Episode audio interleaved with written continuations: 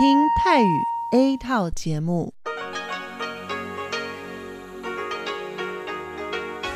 ที่นี่สถานีวิทยุเรดิโอไต้หวันอินเตอร์เนชันแนล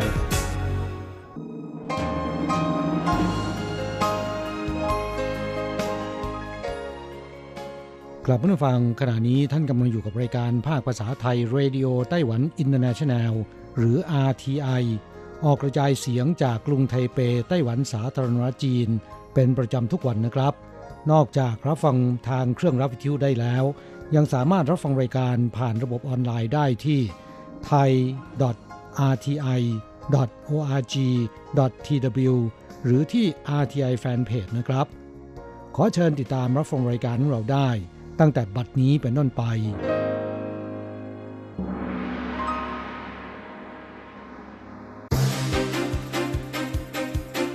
ต่อไปขอเชิญติดตามรับฟัง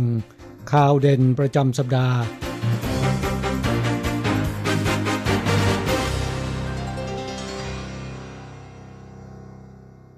สวัสดีค่ะ คุณผู้ฟัง RTI ที่เคารพทุกท่านขอต้อนรับเข้าสู่รายการสรุปข่าวเด่นประจำสัปดาห์กับดิฉันดีเจยุ้ยมณพรชัยวุฒิค่ะตลอดช่วงสัปดาห์ที่ผ่านมานะคะ ไต้หวันมีข่าวสารความเคลื่อนไหวอะไรที่น่าสนใจ แล้วก็เป็นประเด็น Talk of the Town บ้าง ถ้าพร้อมแล้วไปรับฟังกันเลยค่ะ เริ่มต้นข่าวแรกวันนี้นะคะ เป็นเรื่องราวของสภาพภูมิอากาศค่ะ ซึ่งต้องบอกเลยนะคะว่าช่วงสัปดาห์ที่ผ่านมาสภาพอากาศของไต้หวันเนี่ยมีการเปลี่ยนแปลงพอสมควรเลยทีเดียวนะคะ เพราะว่านะคะเป็นการแผงฤทธิ์ค่ะของเสือในฤดูใบไม้ร่วงนะคะทำให้ทั่วไต้หวันเนี่ยมีอุณหภูมิสูงสุดนะคะ ในช่วงสัปดาห์ที่ผ่านมาเนี่ยแตะ34 องศาเซลเซียส ในอูเตอรงนะคะ ผู้เชี่ยวชาญด้านอุตุนิยมวิทยาไต้หวันเผยว่า ไต้หวันจะมีสภาพอากาศแบบที่ช่วงเช้า และกลางคืนเย็นกลางวันร้อน เป็นสภาพอากาศที่พบได้บ่อยในช่วงฤดูใบไม้ร่วงค่ะ หรือที่ชาวไต้หวันเรียกว่าชิวเหลาหูเสือฤดูใบไม้ร่วง ส่งผลให้ทุกพื้นที่ทั่วไต้หวันนะคะ มีอุณหภูมิสูงขึ้นค่ะ วัดได้สูงสุดอยู่ที่ 32-34 องศาเซลเซียส มีแสงแดดจัดนะคะ อาจมีเมฆปกคลุมเพิ่มเล็กน้อยในช่วงบ่าย และทำให้อุณหภูมิค่อยๆลดลง จากนั้นในช่วงเย็นนะคะ สภาพอากาศก็จะเริ่มมีการเปลี่ยนแปลงค่ะ เนื่องจากอิทธิพลของลมมรสุมตะวันออกเฉียงเหนือ พื้นที่กรุงไทเปและภาคเหนือฝั่งตะวันออก มีโอกาสเกิดฝนตกกระจายเป็นหย่อมๆในช่วงกลางคืนพื้นที่ตั้งแต่นครเทาหยวนลงไปจนถึงภาคกลางและภาคใต้จะได้รับอิทธิพลจากลมมรสุมตะวันออกเฉียงเหนือนะคะ ไม่มาก สภาพภูมิอากาศถือว่าอุณหภูมิยังสูงค่ะ กลางวันกับกลางคืนเนี่ยก็จะมีความแตกต่างของอุณหภูมิมาก ในวันที่ 22 พฤศจิกายนนะคะ ลมมรสุมตะวันออกเฉียงเหนือจะอ่อนกำลังลง ถูกพื้นที่ทั่วไต้หวันกลับมามีอากาศร้อนขึ้น ช่วงกลางวันมีเมฆมาก อุณหภูมิเฉลี่ยสูงสุดจะอยู่ประมาณ 30 กว่าองศาเซลเซียส ส่วนวันที่ 23 ถึง 24 พฤศจิกายน อิทธิพลของลมมรสุมตะวันออกเฉียงเหนือกำลังแรงอีกลูกก็จะเคลื่อนตัวปกคลุมพื้นที่ทางภาคเหนือของไต้หวัน ส่งผลให้นะคะ ตั้งแต่นครเถาหยวนขึ้นมาทางตอนเหนือกับภาคเหนือฝั่งตะวันออก มีอุณหภูมิลดลง มีเมฆมาก สภาพอากาศจะเปลี่ยนเป็นหนาวชื้น ส่วนพื้นที่ภาคกลางกับภาคใต้ไม่ได้รับผลกระทบค่ะ สภาพภูมิอากาศคงที่ จากนั้นวันที่ 25 พฤศจิกายนนะคะ ลมมรสุมตะวันออกเฉียงเหนือจะค่อยๆ อ่อนกำลังลง แต่กรุงไทเปและภาคตะวันออกอาจมีฝนตกประปรายในบางพื้นที่ ส่วนพื้นที่อื่นๆ ก็จะมีอากาศร้อนแล้วก็ท้องฟ้ามีเมฆมาก ข่าวต่อมานะคะเกี่ยวข้องกับการแพร่ระบาดของโควิด -19 ค่ะ เพราะว่าตอนนี้ไต้หวันประกาศมาตรการป้องกันโควิด -19 ในช่วงฤดูหนาวแล้ว ผู้ที่เดินทางเข้าไต้หวันรวมถึงแรงงานต่างชาตินะคะ ต้องมีใบรับรองผลตรวจโควิด -19 เป็นลบทุกคนเริ่ม 1 ธันวาคมนี้ เพื่อเพิ่มมาตรการป้องกันการแพร่ระบาดในช่วงฤดูใบไม้ร่วงและฤดูหนาวระหว่างประเทศให้เข้มงวดมากขึ้น ศูนย์บัญชาการโรคระบาดไต้หวันจึงประกาศว่า ตั้งแต่วันที่ 1 ธันวาคมพุทธศักราช 2563 ถึง 28 กุมภาพันธ์พุทธศักราช 2564 ประชาชนที่จะเดินทางเข้ามายังไต้หวันไม่ว่าชาติใดก็ตามจำเป็นต้องมีผลตรวจโควิดเป็นลบก่อนเดินทางภายใน 3 วัน ส่วนการป้องกันการแพร่ระบาดในชุมชน หากประชาชนเข้าไปใน 8 สถานที่ตามที่รัฐบาลกำหนด ซึ่งประกอบด้วยสถานพยาบาล อันได้แก่โรงพยาบาล คลินิกบ้านพักคนชรา ระบบขนส่งสาธารณะ ได้แก่รถไฟความเร็วสูง รถไฟไต้หวัน MRT รถบัส รถแท็กซี่ และอื่น ๆ ร้านค้าอุปโภคบริโภค ได้แก่ศูนย์การค้า ห้างสรรพสินค้าซูเปอร์มาร์เก็ต ห้องแสดงสินค้า ร้านค้าปลีก และอื่น ๆ สถานศึกษา ได้แก่มหาวิทยาลัย ห้องสมุด ศูนย์หนังสือ สถานานที่ชมนิทรรศการได้แก่โรงละคร โรงภาพยนตร์ สนามกีฬา ห้องแสดงคอนเสิร์ต พิพิธภัณฑ์ สวนสนุกและอื่น ๆ สถานบันเทิงพักผ่อนหย่อนใจ ได้แก่คาราโอเกะ เคทีวี ห้องเต้นรำศูนย์กีฬา ผับ และอื่น ๆ สถานที่ประกอบพิธีกรรมทางศาสนา ได้แก่วัด โบสถ์ และสถานที่ราชการหรือที่ตั้งของหน่วยงานต่างๆ เช่น ธนาคารที่ทำการไปรษณีย์จำเป็นต้องสวมหน้ากากอนามัย มิฉะนั้นจะต้องระวังโทษปรับนะคะ 3,000 ถึง 15,000 เหรียญไต้หวัน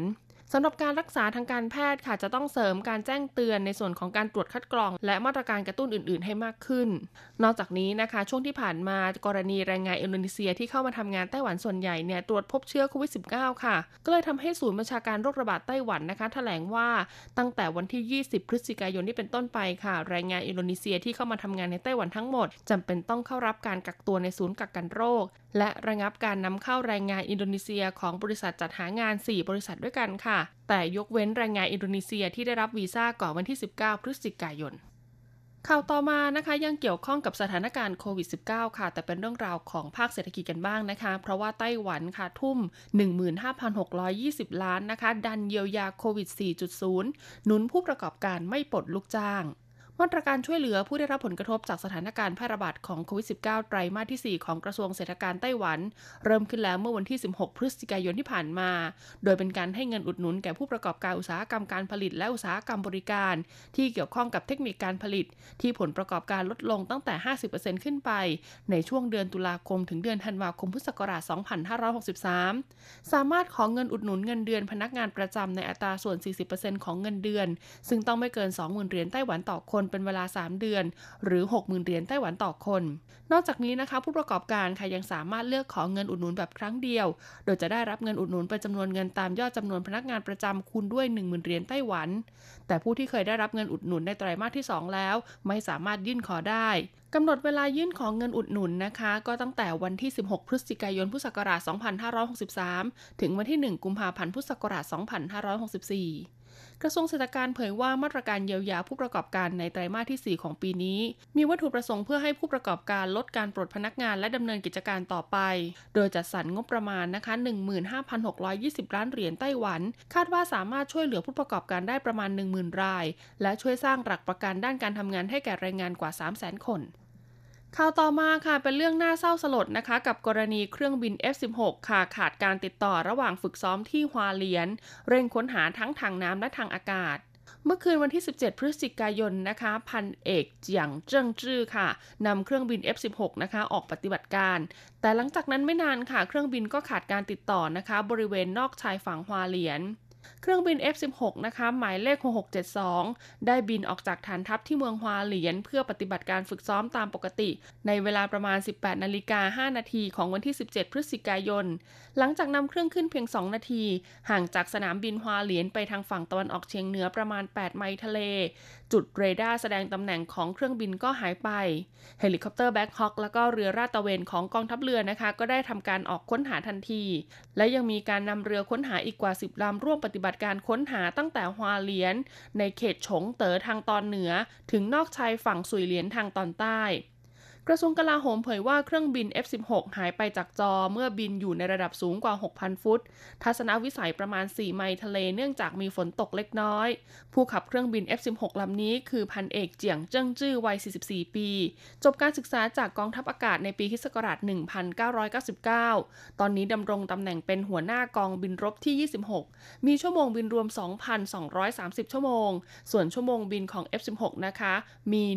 1,815 ชั่วโมง เป็นผู้ฝึกสอนที่เชี่ยวชาญด้านยุทธวิธีและสืบเนื่องจากกรณีดังกล่าวค่ะกองทัพไต้หวันนะคะ จึงสั่งงดการใช้งานเครื่องบินรบรุ่นเดียวกันทั้งหมด โดยจะให้ใช้เครื่องบินรบ IDF ที่ไต้หวันผลิตเองปฏิบัติหน้าที่แทน และข่าวสุดท้ายที่น่าสนใจในสัปดาห์นี้นะคะ เป็นเรื่องราวของแรงงานกันบ้างค่ะ เพราะว่ากลุ่มแรงงานนะคะ เรียกร้องเงินบำเหน็จ แรงงานข้ามชาติค่ะ ควรได้รับครั้งเดียวเมื่อกลับประเทศ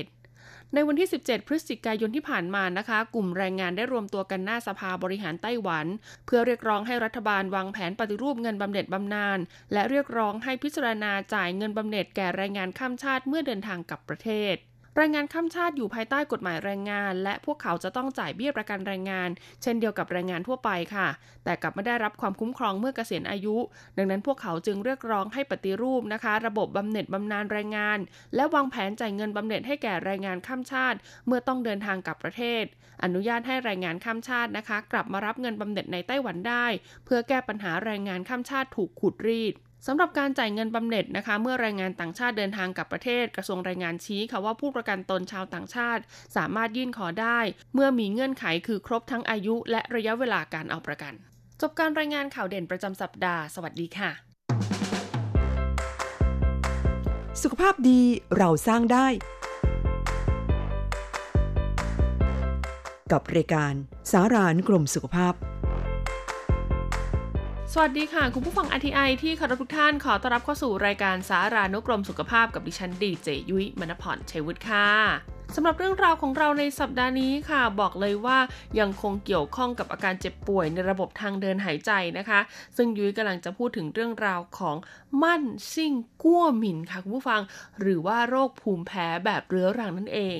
ต้องบอกเลยละค่ะว่าอาการภูมิแพ้แบบเรื้อรังนะคะ อาจจะไม่ได้ปรากฏเฉพาะบริเวณทางเดินหายใจเท่านั้นนะยังสามารถปรากฏตามผิวหนังนะคะ ส่วนต่างๆของร่างกาย หรือว่าสามารถแสดงออกนะคะ ผ่านทางอาการปวดหัวไมเกรนนะคะอาการอ่อนเพลียเมื่อยล้าต่างๆ เหล่านี้เนี่ยไม่แน่นะคะก็อาจจะมีสาเหตุมาจากคุณเป็นโรคภูมิแพ้แบบเรื้อรังก็ได้ค่ะ ซึ่งก็ต้องบอกเลยนะคะ ว่าโรคนี้เนี่ยเป็นโรคยอดนิยมมากเลยทีเดียวนะ ในกลุ่มคนเมืองค่ะคุณผู้ฟัง เพราะว่าในพื้นที่เขตเมืองนะคะ สภาพอากาศเนี่ยก็ไม่ได้สะอาดเท่าที่ควร นอกจากนี้ค่ะ คนที่อาศัยอยู่ในชุมชนเมืองส่วนใหญ่เนี่ยก็จะนิยมรับประทานอาหารนอกบ้านเป็นหลักนะคะ ซึ่งแน่นอนค่ะว่าหากเราเนี่ยมีอาการภูมิแพ้เรื้อรังนะคะ อยู่ในร่างกาย บางทีเรารับประทานอาหารนอกบ้านเข้าไปนะคะ ซึ่งเราอาจจะไม่เคยตรวจว่าเราแพ้อะไรบ้าง ก็จะทำให้อาการภูมิแพ้ของเราเกิดการสะสมค่ะ และก็เกิดเป็นเอฟเฟกต่างๆ ต่อร่างกายนั่นเอง โดยผู้เชี่ยวชาญด้านโภชนาการของไต้หวันนะคะ ก็ออกมากล่าวว่าโรคภูมิแพ้เนี่ยมีทั้งแบบเฉียบพลันแล้วก็แบบเรื้อรังค่ะ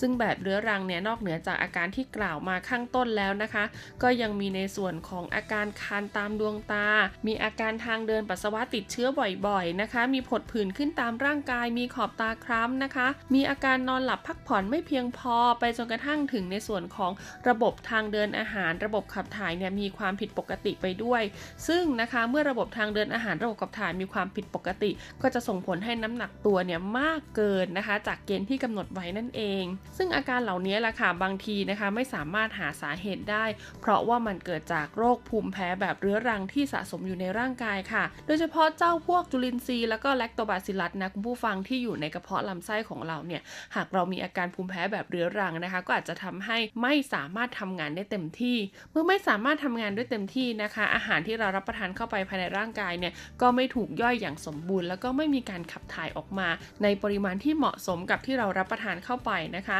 และเมื่อสะสมไปนานๆมากขึ้นค่ะ ก็จะส่งผลให้ร่างกายของเราเนี่ยอ่อนเพลียนะแล้วก็ส่งผลกระทบกับภูมิคุ้มกันของร่างกายด้วยนะคะ เพราะว่าก็จะทำให้ภูมิคุ้มกันร่างกายของเราเนี่ยต่ำลงต่ำลงนั่นเอง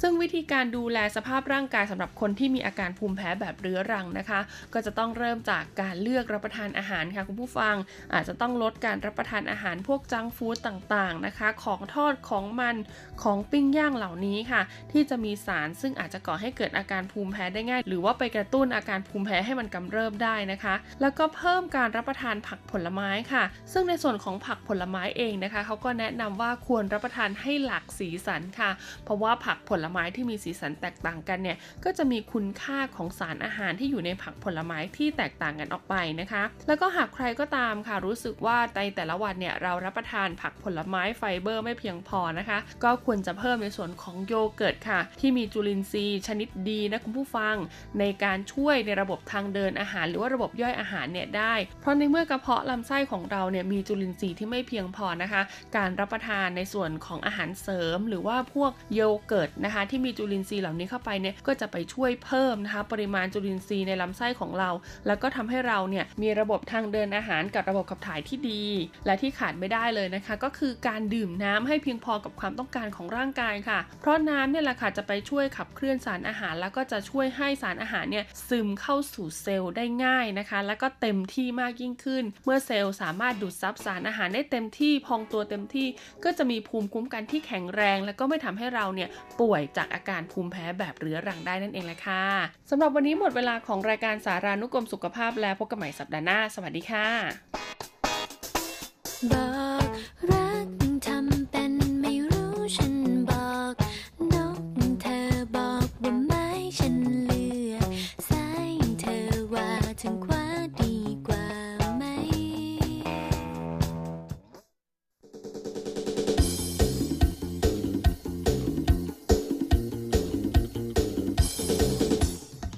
กำลังฮอต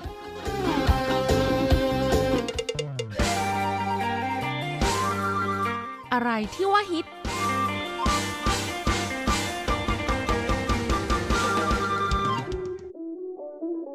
เราจะพาคุณไป ติดดาว ติดตามข้อมูลข่าวสาร เรื่องราวทันกระแสของไต้หวัน เพื่อเปิดโลกทัศน์และมุมมองใหม่ ๆ ของคุณได้ในรายการ ฮอตฮิตติดดาว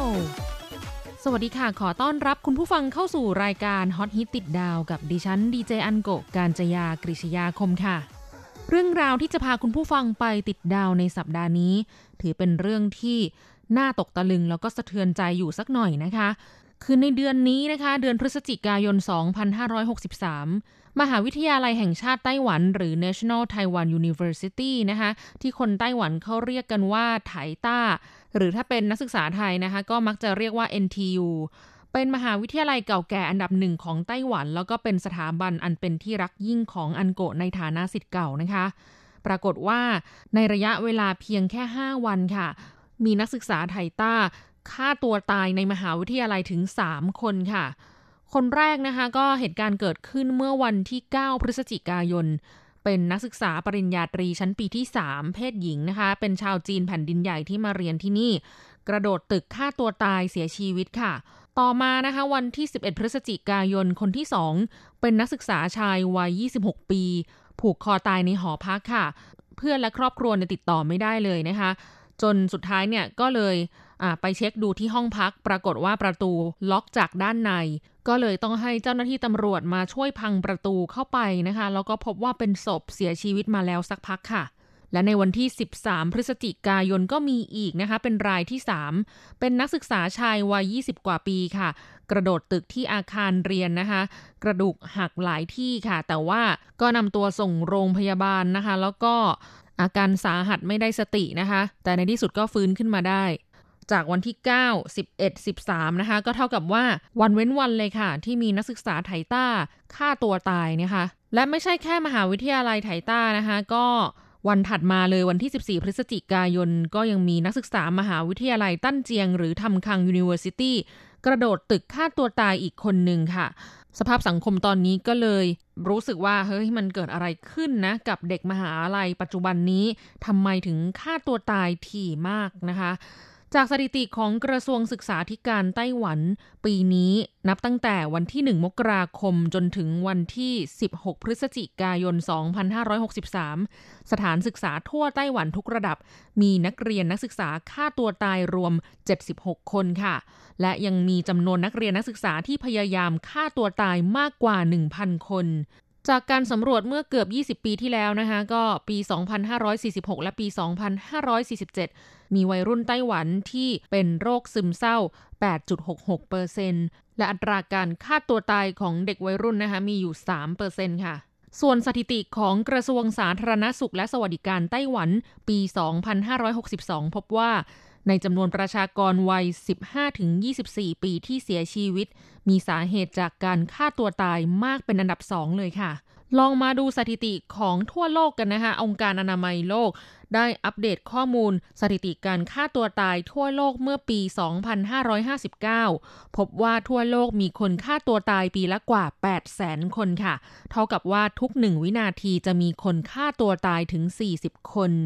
ส่วนไต้หวันแต่ละปีมีคนฆ่าตัวตายเกือบ 4,000 คนค่ะ ในจำนวนนี้สาเหตุส่วนใหญ่ก็มาจากภาวะซึมเศร้านั่นเองค่ะ ด้านรองศาสตราจารย์หวังผงจื้อ อาจารย์ภาควิชาจิตวิทยาคลินิกของมหาวิทยาลัยฟูเรนคาทอลิกระบุว่า ภาวะซึมเศร้าเป็นสาเหตุอันดับหนึ่งของการฆ่าตัวตายค่ะ ดังนั้นนะคะสิ่งสำคัญก็คือการขจัดภาวะซึมเศร้า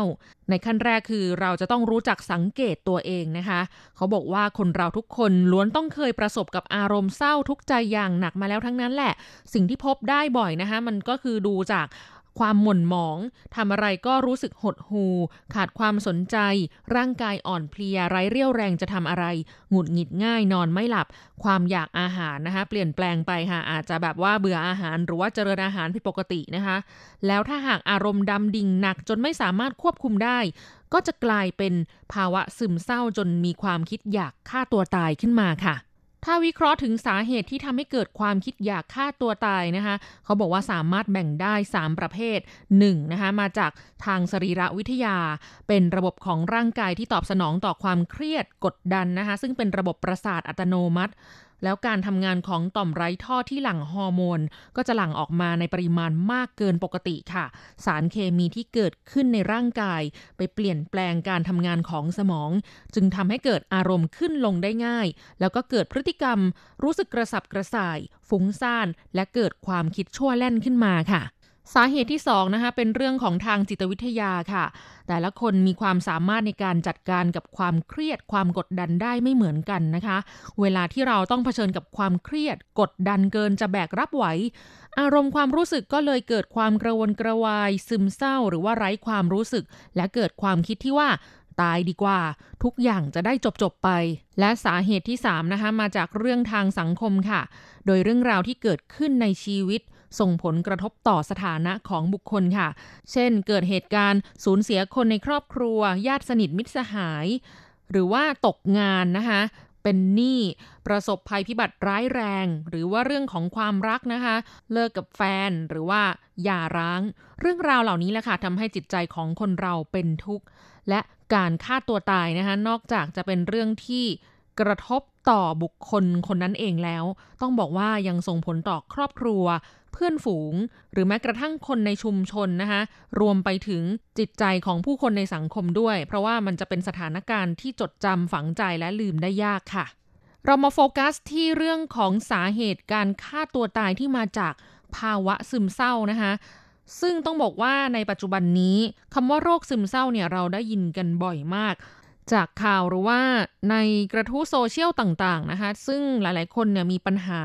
กับเรื่องอาการซึมเศร้า ซึ่งอาจจะเป็นถึงขั้นเป็นโรค หรือเป็นแค่ภาวะที่เกิดขึ้นชั่วคราว ก็เลยอยากจะให้คุณผู้ฟังได้ลองฟังดูนะคะว่าเกณฑ์การวินิจฉัยอาการซึมเศร้านั้นมีอะไรบ้างนะคะ เพื่อที่จะได้สังเกตตัวคุณเอง หรือคนใกล้ชิดนะคะ ไม่ว่าจะเป็นคนในครอบครัวหรือว่าเพื่อนฝูงลองฟังดูนะคะ คุณผู้ฟังจะต้องใช้นิ้วนับอาการดูด้วยนะคะว่า มีตั้งแต่ 5 อาการขึ้นไปหรือเปล่า 1. มีอารมณ์ซึมเศร้าแทบทั้งวัน ซึ่งในเด็กและวัยรุ่นอาจเป็นอารมณ์หงุดหงิดก็ได้ค่ะ 2. มีความสนใจหรือความเพลิดเพลินใจในกิจกรรมต่าง ๆ แทบทั้งหมดเนี่ยลดลงหวบอย่างมากแทบทั้งวันเลยนะคะ ก็คือรู้สึกแบบไม่สนใจอะไรแล้วอะในสิ่งที่เคยชอบหรือว่าเคยสนใจมาก่อน 3. น้ำหนักลดลงหรือเพิ่มขึ้นมากค่ะ โดยเกณฑ์ที่ว่าลดลงหรือว่าเพิ่มขึ้นมากนี้นะคะ ก็คือเปลี่ยนแปลงมากกว่าร้อยละ 5 ต่อเดือนค่ะ หรือมีอาการเบื่ออาหารหรือเจริญอาหารมากผิดปกตินะคะ 4. นอนไม่หลับหรือนอนหลับมากเกินไปค่ะ 5. กระวนกระวายอยู่ไม่สุขหรือเชื่องช้าลง 6. รู้สึกอ่อนเพลีย ไร้เรี่ยวแรง 7. รู้สึกว่าตนเองไร้ค่า 8. สมาธิลดลง ใจลอย หรือลังเลใจไปหมด 9. คิดเรื่องการตาย คิดอยากตายค่ะ โดยจะต้องมีอาการในข้อ 1 หรือ 2 อย่างน้อย 1 ข้อนะคะ ข้อ 1 ก็คือมีอารมณ์ซึมเศร้าแทบทั้งวัน หรือว่าหงุดหงิดทั้งวัน 2 ก็คือความสนใจในเรื่องต่างๆ ลดลงไปนะคะ อันนี้ก็คือจะต้องมีอย่างน้อย 1 ข้อค่ะ และต้องสังเกตนะคะว่ามีอาการเป็นแบบนี้นาน 2 สัปดาห์ขึ้นไปหรือเปล่า เขาบอกว่าจะต้องมีอาการเหล่านี้อยู่เกือบตลอดเวลานะคะแทบทุกวันไม่ใช่ว่าเป็นเป็นหายหายเป็นแค่วัน 2 วันหายไป แล้วก็กลับมาเป็นใหม่อันนี้ไม่ใช่นะคะดังนั้นการวินิจฉัยที่แน่นอนเนี่ยจึงต้องไปพบแพทย์เท่านั้นค่ะ เพื่อที่จะได้รู้ว่าคุณเป็นโรคซึมเศร้าหรือยังนะคะโรคซึมเศร้าภาษาอังกฤษเรียกว่า depression disorder ส่วนภาษาจีนนะคะใช้คำว่าโยอี้เจิ้ง คือมันมีโรคอื่นที่อาการคล้ายกับโรคซึมเศร้า เช่น ภาวะอารมณ์ซึมเศร้า ซึ่งอันนี้เนี่ยมาจากการปรับตัวไม่ได้กับปัญหาต่างๆ ที่เข้ามากระทบค่ะ เช่นว่า ย้ายที่อยู่อาศัย ตกงานหรือว่าเกษียณการทำงานอย่างเงี้ยนะคะ ก็อาจจะเกิดอาการซึมเศร้าร่วมขึ้นได้ แต่ก็มักไม่รุนแรง ถ้ามีคนมาคอยพูดปลอบใจอย่างเงี้ยก็อาจจะอาการดีขึ้นบ้างค่ะ หรือบางทีเบื่ออาหารแต่เป็นไม่มากนะคะ ยังพอนอนหลับได้ เวลาผ่านไปเดี๋ยวก็ค่อย ๆ ปรับตัวกับสถานการณ์ที่มันเปลี่ยนไปได้เองนะคะ ภาวะอารมณ์ซึมเศร้าในลักษณะนี้เนี่ยมันจะสามารถทุเลาลงได้เองค่ะ โรคที่ 2 ที่มันคล้ายคลึงกับโรคซึมเศร้านะคะ ก็คือโรคไบโพล่าหรือว่าอารมณ์สองขั้วค่ะ ภาษาอังกฤษเรียกว่า bipolar disorder ส่วนภาษาจีนคือเจ้าอี้เจิ้งซึ่งอาการเนี่ยมันจะคล้ายกับซึมเศร้าอยู่ช่วงหนึ่งนะคะ แต่ก็จะมีอยู่บางช่วงที่อาการออกมาในลักษณะตรงกันข้ามกับอาการซึมเศร้าเลยค่ะ เช่นว่าอยู่ดีๆ ก็อารมณ์ดีเบิกบานมากผิดปกติ พูดมากขยันมาก เชื่อมั่นในตัวเองมากกว่าปกติ ใช้เงินเปลืองเป็นต้นนะคะ อันนี้ทางการแพทย์เขาเรียกว่าระยะแมเนียค่ะ ซึ่งเป็นอาการที่ตรงกันข้ามกับระยะ depression นะคะ ส่วนอีกโรคหนึ่งที่คล้ายกับโรคซึมเศร้าก็คือโรควิตกกังวลค่ะ ภาษาอังกฤษเรียกว่า anxiety disorder นะคะ ส่วนภาษาจีนคือเจียวลี่เจิ้ง คือผู้ที่ป่วยเป็นโรคซึมเศร้านะคะ มักจะมีอาการวิตกกังวลห่วงนู่นห่วงนี่ ซึ่งอันนี้เนี่ยเป็นอาการหลักของโรควิตกกังวลค่ะ แต่ที่ต่างกันนะคะ โรควิตกกังวลเนี่ยจะมีอาการหายใจไม่เต็มท้อง ใจสั่นสะดุ้งตกใจง่ายร่วมด้วย แล้วถ้ามีอาการเบื่ออาหารนะคะ ถึงมีก็จะเป็นไม่มาก น้ำหนักไม่ลดลงมากเหมือนผู้ป่วยโรคซึมเศร้าค่ะ ซึ่งคนที่ป่วยเป็นโรคซึมเศร้าเนี่ยนอกจากวิตกกังวลแล้วก็จะพบอาการซึมเศร้าท้อแท้เบื่อหน่ายชีวิตร่วมด้วย ซึ่งพวกส่วนของอาการอารมณ์เศร้านะคะจะเห็นเด่นชัดกว่าอาการวิตกกังวลค่ะ ดังนั้นเนี่ยจะเอาให้แน่นะคะรักษาให้ถูกกับโรคต้องไปพบแพทย์เพื่อวินิจฉัยนะคะว่าเป็นโรคอะไร เพราะว่าพอเป็นโรคทางจิตเวชพวกนี้เนี่ยนะคะเขาก็จะต้องมีการจ่ายยาแล้วก็ให้เรากินยาเพื่อระงับอาการหรือรักษาโรคนั่นเองค่ะ แล้วโรคซึมเศร้าเนี่ยสามารถรักษาให้หายขาดได้นะคะ ต้องมีกำลังใจค่ะ ถ้าคุณผู้ฟังรู้สึกว่าตัวเองมีอาการซึมเศร้านะคะ ข้อแนะนำก็คือว่า ให้หาอะไรทำนะคะ เช่นออกกำลังกาย เพราะว่าการออกกำลังกายเนี่ยนอกจากจะช่วยให้ร่างกายมีสุขภาพที่ดีขึ้นแล้วนะคะ จิตใจเนี่ยยังสามารถบำบัดได้ด้วยนะสำหรับคนที่มีอาการซึมเศร้าไม่มากนะคะ การที่ได้ไปออกกำลังกายไปแบบแอโรบิกวิ่งเดินหรือว่ายน้ำนะคะ จะช่วยให้นอนหลับได้ดีขึ้น การกินอาหารดีขึ้น ขับถ่ายดีขึ้นค่ะ แล้วถ้าเกิดว่าไปออกกำลังกายร่วมกับคนอื่นเนี่ยก็จะเพิ่มการเข้าสังคมนะไม่ให้รู้สึกว่าตัวเองโดดเดี่ยว ส่วนเรื่องของการทำงานนะคะก็อย่าไปตั้งเป้าหมายในการทำงาน หรือการปฏิบัติตัวที่มันยากเกินความสามารถของตัวเองนะคะ เพราะว่ามันเป็นช่วงที่เราอะต้องรู้สึกพักผ่อนทั้งทางร่างกายและจิตใจ ถ้ายิ่งไปแบบกดดันตัวเองกระตุ้นตัวเองมากเกินไปเนี่ยมันจะทำให้ตัวเองรู้สึกแย่ถ้าทำไปไม่ถึงเป้าหมายที่วางไว้แล้วก็แนะนำให้เลือกทำกิจกรรมที่เกิดความรู้สึกดีๆ แบบถ้าเกิดว่าเราเคยชอบทำอะไรนะคะ ก็ให้ไปทำในสิ่งที่ชอบ เช่นไปเที่ยว ชวนเพื่อนมาปาร์ตี้นะคะทำกิจกรรมร่วมกับผู้อื่น มากกว่าที่จะอยู่คนเดียวนะคะ อันนี้ก็จะช่วยให้คลายความโศกเศร้าหมดหวังลงได้นะคะแล้วก็อย่าเพิ่งไปตัดสินใจเรื่องที่สำคัญต่อชีวิตนะคะ เช่น เรื่องลาออกจากงาน เรื่องยา เพราะว่าเรายังอยู่ในภาวะซึมเศร้า การตัดสินใจ หรือมองสิ่งต่างๆ ในแง่ลบเนี่ย มันจะทำให้ เกิดความผิดพลาดขึ้นได้นะคะ ถ้าจะตัดสินใจทำอะไรเนี่ยให้เลื่อนออกไปก่อนเลย แล้วก็ลองปรึกษาคนใกล้ชิดหลาย ๆ คนดูก่อนนะคะสำหรับคุณผู้ฟังที่มีญาติคนใกล้ชิด หรือว่าเพื่อนฝูงที่เป็นโรคซึมเศร้านะคะ ก็มีข้อแนะนำด้วยเช่นเดียวกัน ก็คือว่าอย่าไปแสดงออกนะคะว่าเฮ้ยเรื่องที่เกิดขึ้นเนี่ย มันก็ไม่ได้หนักหนาสาหัสอะไรนี่ทำไมจะต้องไปโศกเศร้าเสียใจขนาดนั้น ท่าทีแบบนี้เนี่ยนะคะจะยิ่งทำให้ผู้ป่วยเนี่ยรู้สึกว่าตัวเองอะดาวเฟลแย่ลงไปอีกนะ แล้วก็เกิดความรู้สึกว่าตัวเองนั้นเป็นภาระแก่ผู้อื่น ก็จะทำให้ยิ่งดำดิ่ง ตกอยู่ในความทุกข์ได้หนักกว่าเดิมอีก ดังนั้นนะคะ ต้องเข้าใจเขาค่ะ มองว่าเขากำลังไม่สบายแบบเหมือนกับว่าเขากำลังป่วยเป็นโรคชนิดหนึ่งอะนะคะ เปรียบเทียบว่าอ่าเขาอาจจะป่วยเป็นโรคมะเร็งอยู่อย่างเงี้ยคนกำลังไม่สบายอะไม่ได้ใครอยากป่วยอยู่แล้วนะคะ ก็จะทำให้เรามีความคาดหวังในตัวเขาลดลง ความหงุดหงิดขับข้องใจลดลง เพราะว่าเราก็จะให้อภัยนะคะในสิ่งที่เขาทำหรือว่าตัดสินใจอะไรลงไป ก็ไม่อยากจะได้ยินว่ามีข่าวหรือว่าเหตุการณ์ที่น่าสะเทือนใจเหล่านี้เกิดขึ้นซ้ำแล้วซ้ำอีกนะคะ ก็ขอให้คุณผู้ฟังดูแลสุขภาพร่างกายและจิตใจของตัวเองให้ดี รวมถึงคนที่คุณรัก คนใกล้ชิดของคุณด้วยค่ะสำหรับวันนี้ต้องลาไปแล้วนะคะ พบกันใหม่สัปดาห์หน้า ขอให้คุณผู้ฟังมีความสุขสนุกสนานและสดใส ห่างไกลจากโรคซึมเศร้านะคะ สวัสดีค่ะ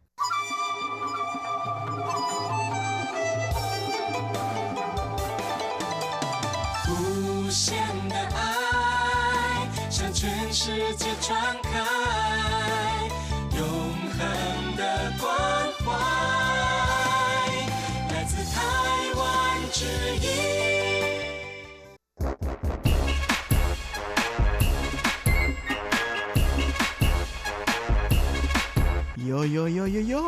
กะกะกะขาเมาทั้งหลายล้อมวงกันเข้ามาได้เวลามาสนุกกันอีกแล้ว Here we go，放音乐一下全身摇。 กับเพลงเพราะๆและข่าวที่เขาคุยกันลั่นสนั่นเมืองโดยทีระยางและบันเทิง .com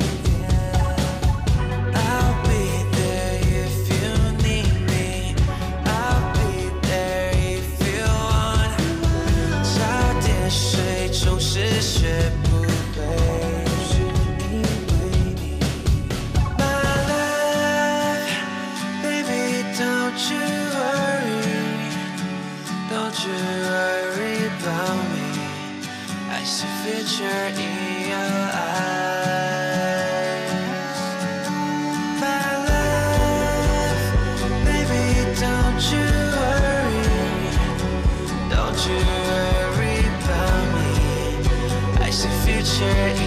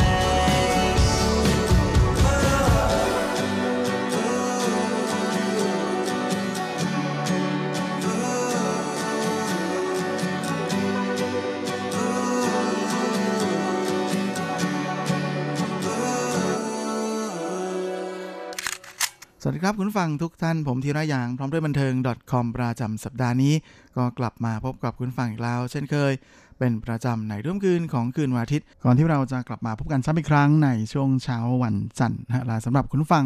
ที่รับฟังผ่านทางอินเทอร์เน็ตนั้นก็สามารถรับฟังย้อนหลังได้ด้วยนะทั้ง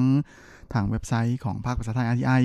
หรือทางแอปที่อยู่บนมือถือของทุกท่าน และสำหรับสัปดาห์นี้เราก็มาทักทายกันด้วยซิงเกิลล่าสุดของหนุ่มนิกหรือโจวทังเหากับงานเพลงที่มีชื่อว่า Future in Your Eyes โดยหนุ่มนิกนั้นจริงๆ ก็ไม่ใช่คนแปลกหน้าอะไรนะฮะของวงการบันเทิงไต้หวัน เพราะว่าแม่เขาถือเป็นลูกคนดังนะฮะคุณแม่ของเขาก็คือสาวปีลี่นะฮะแม่ดาราสาวรุ่นเดอะเลย แล้วก็ คุณพ่อของเขาก็คือโจอีโหนะฮะซึ่งคิดว่าใครที่เคยชมผลงานของสุโรเซียน หรือสาววิเวียนสุยนะฮะในเรื่องเทียนสื่อซินนะหรือ Angel Heart นั้น ก็น่าจะเคยเห็นหน้าของโจอีโหมาแล้ว โดยหนุ่มโจนั้นก็ไปเรียนที่อเมริกาตั้งแต่ยังไม่โตมากเลยนะฮะไปที่นู่นตอนอายุ 15 โดยก่อนที่เขาจะมีอัลบั้มเพลงออกมาเป็นของตัวเองนั้น เจ้าหนุ่มก็เคยแสดง MV ให้กับสาวโจลินใช่อีหลินมาแล้วนะฮะ กับอัลบั้มชุด Butterfly นะฮะฮวาหูเตีย ในเพลงเอกของอัลบั้มตาจังฟู ลูกผู้ชาย ซึ่งอัลบั้มชุดนี้ออกวางแผงในปี 09 นะฮะและหลังจากนั้นไม่นานเจ้าหนุ่มก็มีโอกาสได้ออกร้องเพลงชุดแรกของตัวเอง ในปี 10นะกับอัลบั้มเพลงที่หยิบเอา ชื่อของเขามาตั้งเป็นชื่อบั้มนะตามธรรมเนียมของศิลปินรุ่นใหม่นะฮะไอ้ไม่ใช่ศิลปินหน้าใหม่ในไต้หวันนะที่นิยมจะใช้ชื่อตัวเองมาเป็นชื่อบั้มนะฮะเพื่อจะตอกย้ำชื่อนี้ให้แฟนเพลงได้จำกันลึกๆ แต่กว่าที่อัลบั้มเพลงชุดนี้จะออกมาเนี่ยก็เป็นอะไรที่ไม่ง่ายเลยนะฮะสำหรับหนุ่มนิก เพราะว่าทางต้นสังกัดนั้น ให้ข้อสอบเขานะฮะว่าให้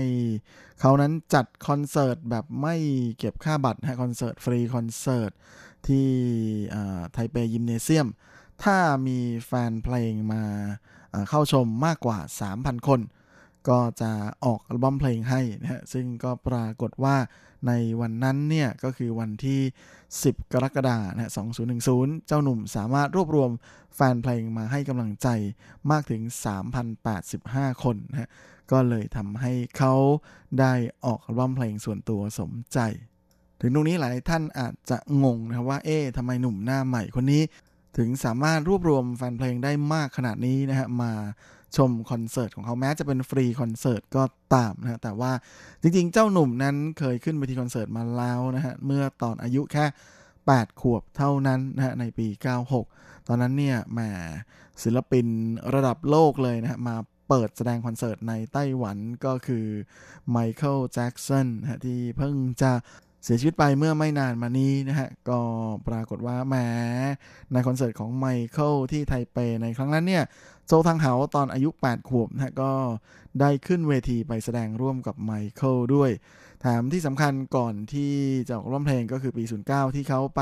แสดง MV ให้กับชัยอีหลินนั้นนะฮะเขาก็มีข่าวออกมาเหมือนกันนะฮะว่าแอบไป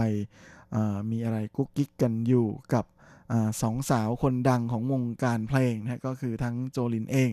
รวมไปถึงสาวเอว่าเซียวหย่าเฉียนด้วยนะฮะและนอกจากนี้เนี่ยเขาก็ยังเป็นพรีเซนเตอร์ของ7 e เ e ่ e อนะฮะแหมร้านสะดวกซื้อชื่อดังของไต้หวันกับโฆษณา 5 ชุดนะฮะงั้นก็เลยไม่น่าแปลกใจนะฮะว่าทำไมเขาถึงสามารถรวบรวมแฟนคลับมาแห่ให้กำลังใจได้เยอะขนาดนี้อย่างไรก็ดีนะฮะหลังจากความสำเร็จในระดับที่น่าพอใจทีเดียวในอัลบั้มชุดแรกนั้น จ้าหนุ่มก็หายหน้าหายตาไปค่อนข้างจะนานเลยทีเดียวนะฮะเพราะว่าช่วงนี้เนี่ยพอดีนะฮะมีหลาย ๆ อย่างมาเจอกันเข้ากับชีวิตของเจ้าหนุ่มนิกเข้านะเพราะว่าคุณแม่เองก็ป่วย จึงทำให้พักหลังมานี้เขาค่อนข้างจะโฟกัสในส่วนของการให้ความสำคัญกับการดูแลคุณแม่นะฮะแล้วก็ครอบครัวมาก ๆ พร้อม ๆ ไปกับการทำงานดนตรีที่เขารักไปด้วย จึงทำให้ชีวิตในช่วงนั้นนั้นก็มีแต่แม่กับดนตรีนะฮะก็นั่งแต่งเพลงอยู่ทั้งวันเลยนะฮะอยากที่จะนำเอาความคิดความรู้สึกที่มีต่อดนตรีป๊อปในแบบของอเมริกันนะที่เขาไปเห็นมาตั้งแต่เด็กๆ ตั้งแต่อายุ 15 เอามาทำอะไรใหม่ๆ ผสมผสานกับนาดนตรีที่มีอยู่นะแล้วก็ทำเพลงในแบบที่เขาชอบแบบที่เขารักออกมา ซึ่งมาสองสิ่งนี้นะก็แทบจะทำให้โจตังเขานั้น เกือบเกือบจะเหมือนเหมือนจะตัดขาดจากโลกภายนอกไปเลยนะครับเพราะแทบจะไม่ออกจากบ้านไปไหน ไม่ได้นัดไปเฮฮาปาร์ตี้กับเพื่อนๆเลย จะมีออกมาบ้างก็แค่ไปนัดกินข้าวกับใครที่ไหนนะแต่ว่าหลังจากกินเสร็จก็จะกลับบ้าน อยากจะแต่งเพลงอย่างเดียวแต่ก็จะมีบางจังหวะนะที่อยากจะออกมาพบเจอเพื่อนฝูงบ้าง โดยเฉพาะหลังจากที่เขาแต่ง demo เสร็จนะฮะก็อยากจะหาคนฟัง ก็มีเพื่อนๆนี่แหละนะฮะที่คอยมารับฟังแล้วก็ให้ความคิดเห็นนะฮะซึ่งหลังจากนั้นเจ้าตัวก็จะรีบกลับบ้านเลยนะฮะไปปรับปรุงหรือว่าทำอะไรให้มันดีขึ้นให้มัน perfect มากขึ้น ซึ่งอันนี้เจ้าตังเหาก็พูดถึงตัวเองอยู่เหมือนกันนะว่าในบางครั้งเนี่ยคนรอบข้างจะรู้สึกว่าเขาเป็นคนไม่ค่อย ซึ่งจริง ๆแล้วเท่าไหร่นะฮะ เหมือนเหมือนกับจะเป็นคนเคร่งขรึมเกินเหตุ ซึ่งจริงๆแล้วไออาการเคร่งขรึมแบบไม่ได้ตั้งใจนั้นก็เป็นเพราะว่าเขากำลังคิดอะไรอยู่ จึงทำให้สมาธินั้นไปอยู่ในความคิดเสียมากกว่าและสำหรับงานเพลงล่าสุดของเจ้าหนุ่มนะที่มีชื่อว่า Future in Your Eyes ก็เป็นงานเพลงที่เขาบอกว่านะขอใช้ดนตรี เป็นสิ่งเติมเต็มนะช่องว่างที่เกิดขึ้นในระหว่างอุปสรรคและช่วงเวลาแห่งปัญหานี้ ซึ่ง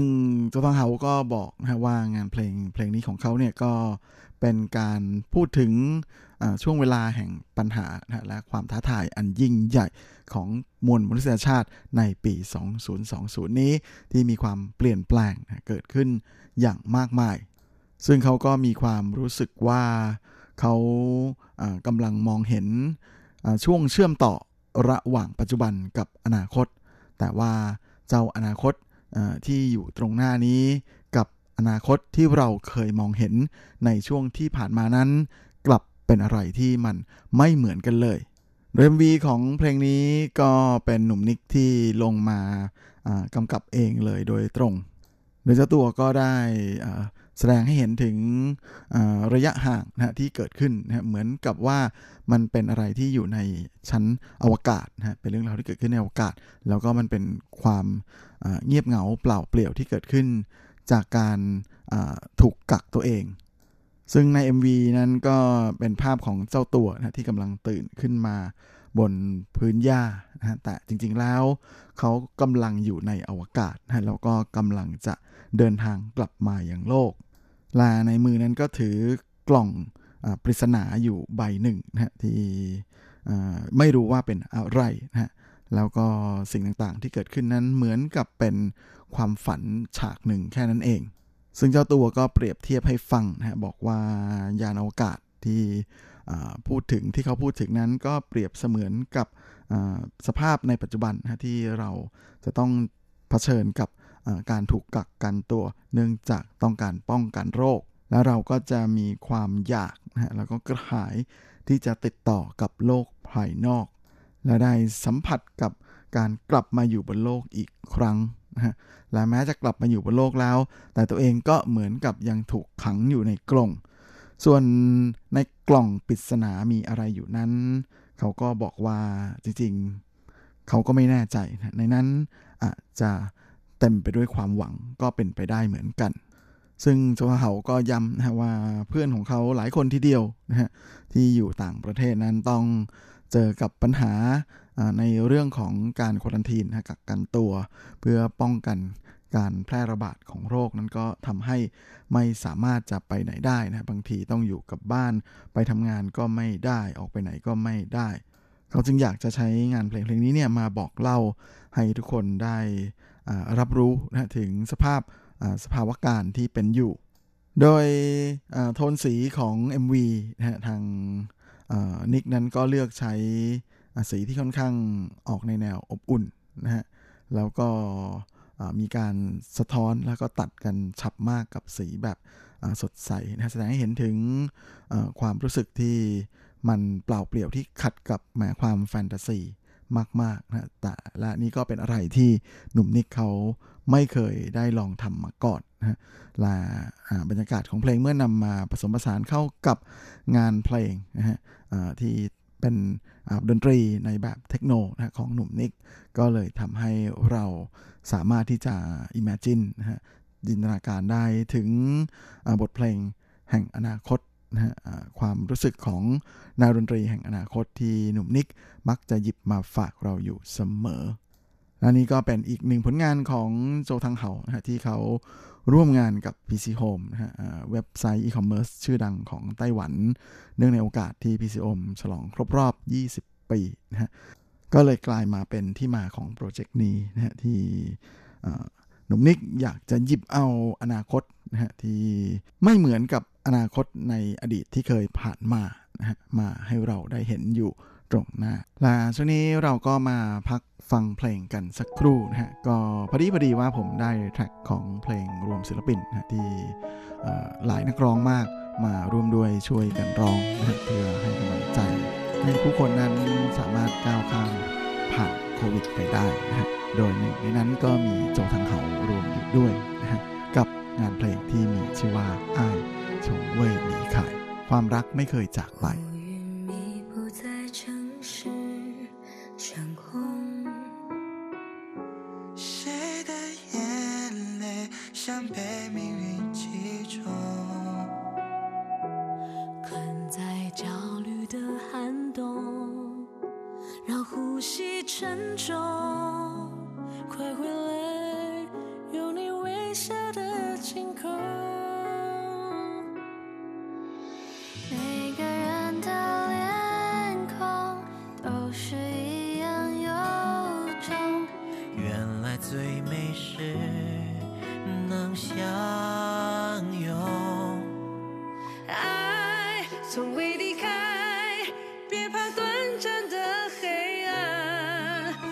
手中温暖，就能照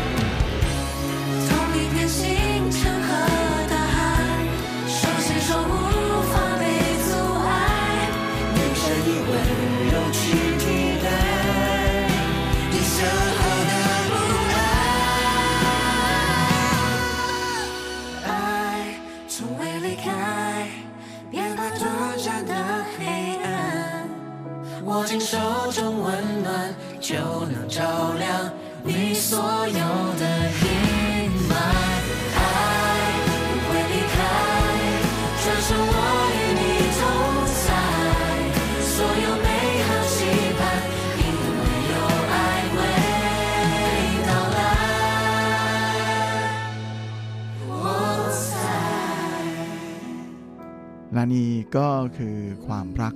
ไม่เคยจากไปนะอ้ายชงเว่ยหลีไข่ผลงานของเหล่าศิลปินนะฮะจำนวนมากเลยทีเดียวนะที่มาร่วมด้วยช่วยกันร้อง เพื่อที่จะให้กำลังใจทุกคนนะให้ก้าวข้าม ผ่านพ้นช่วงเวลาแห่งวิกฤตของมวลมนุษยชาติอย่างที่เรากำลังเผชิญอยู่ในระยะนี้นะฮะ ซึ่งทางอธิยายของเราก็เป็นส่วนหนึ่งนะขอส่งผ่านกำลังใจนี้ ไปให้กับเพื่อนฝั่งที่อยู่ในทุกแห่งหนเช่นเดียวกันและช่วงนี้ก็มาเข้าสู่ช่วงท้ายของรายการกันกับข่าวคราวความเคลื่อนไหวที่น่าสนใจในวันเทิงในช่วงของ s u b s i d com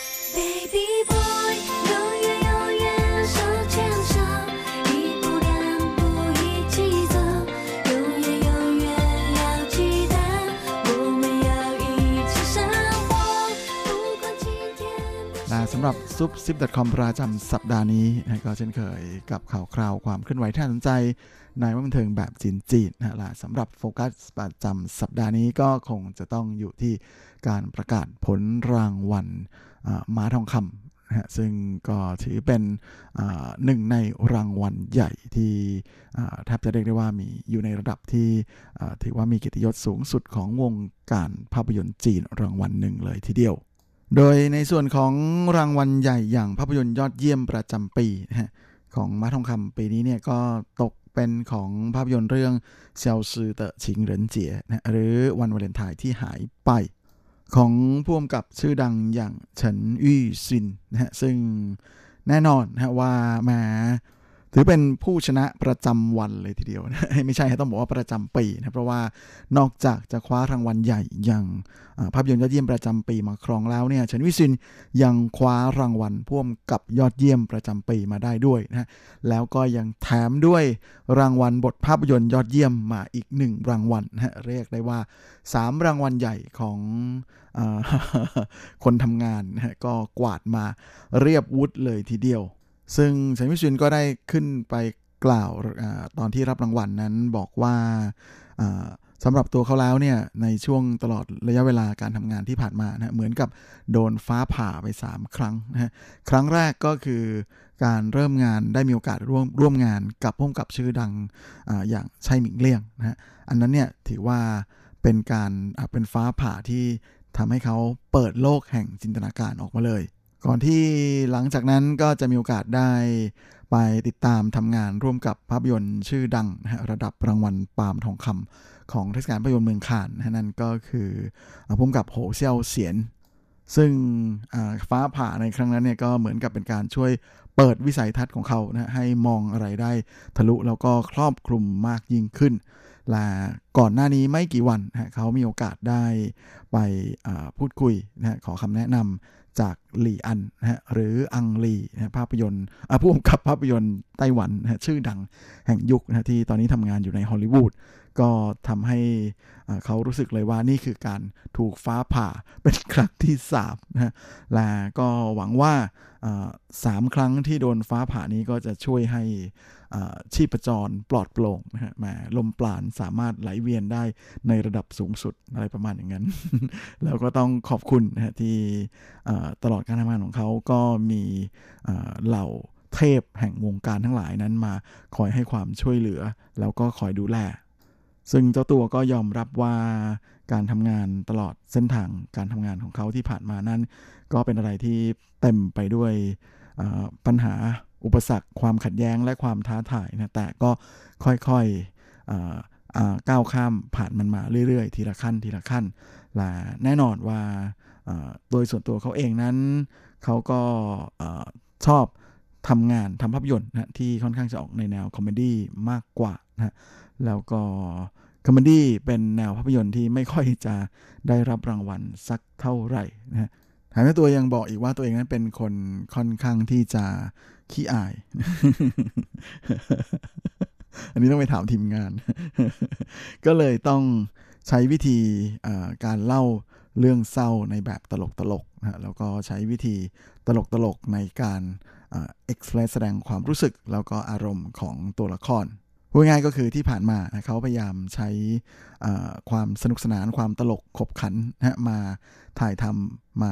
ถ่ายทอด เรื่องราวที่ค่อนข้างจะโศกเศร้า หรือเป็นโศกนาฏกรรม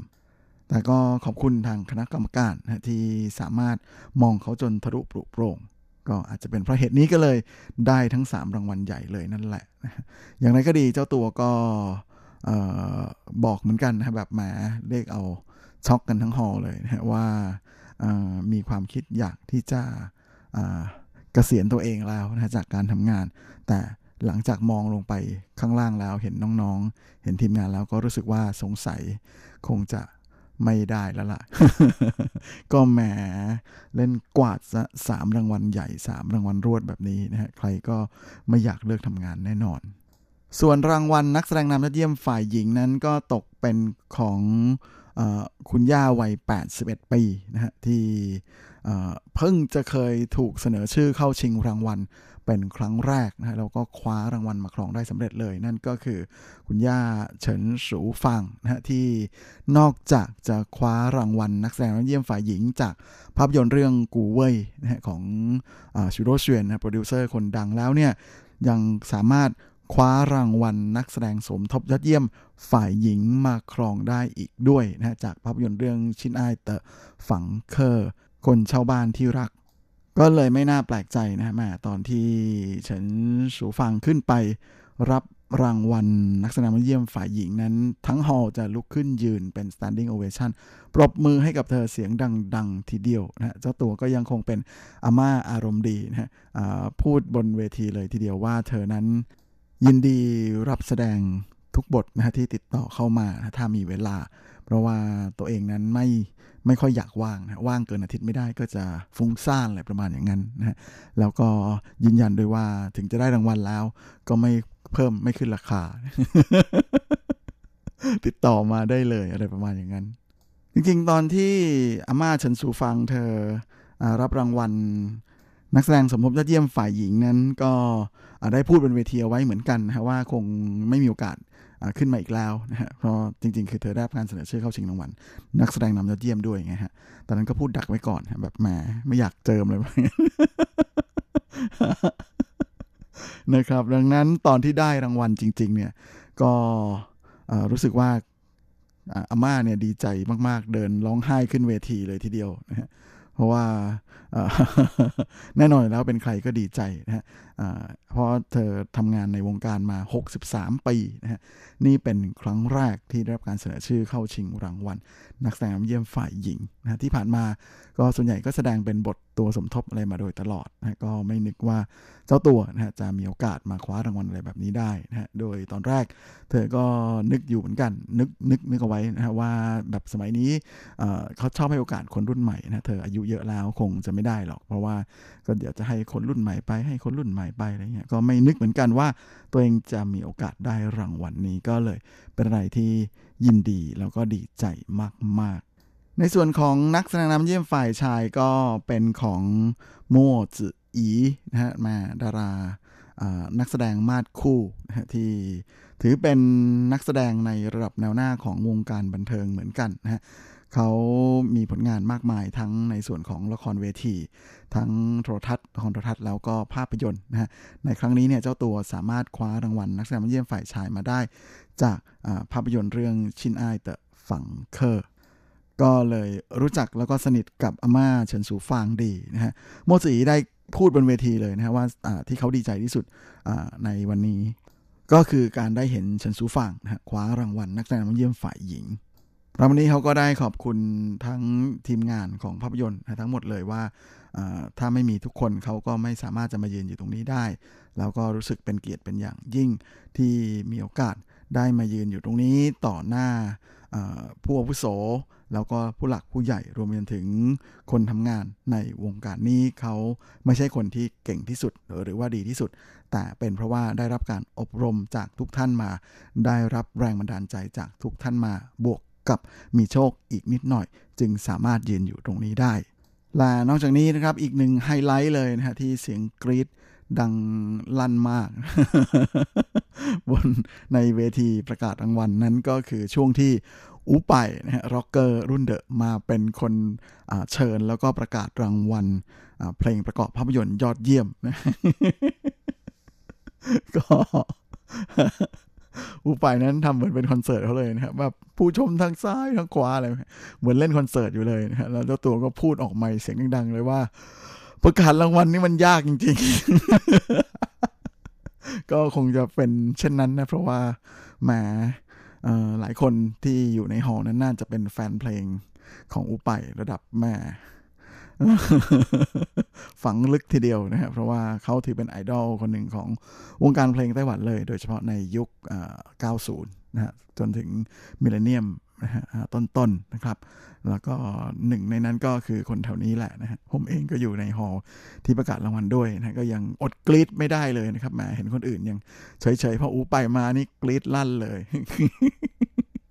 โดยสำหรับรางวัลเพลงประกอบภาพยนตร์ยอดเยี่ยมนั้น ก็ตกเป็นของ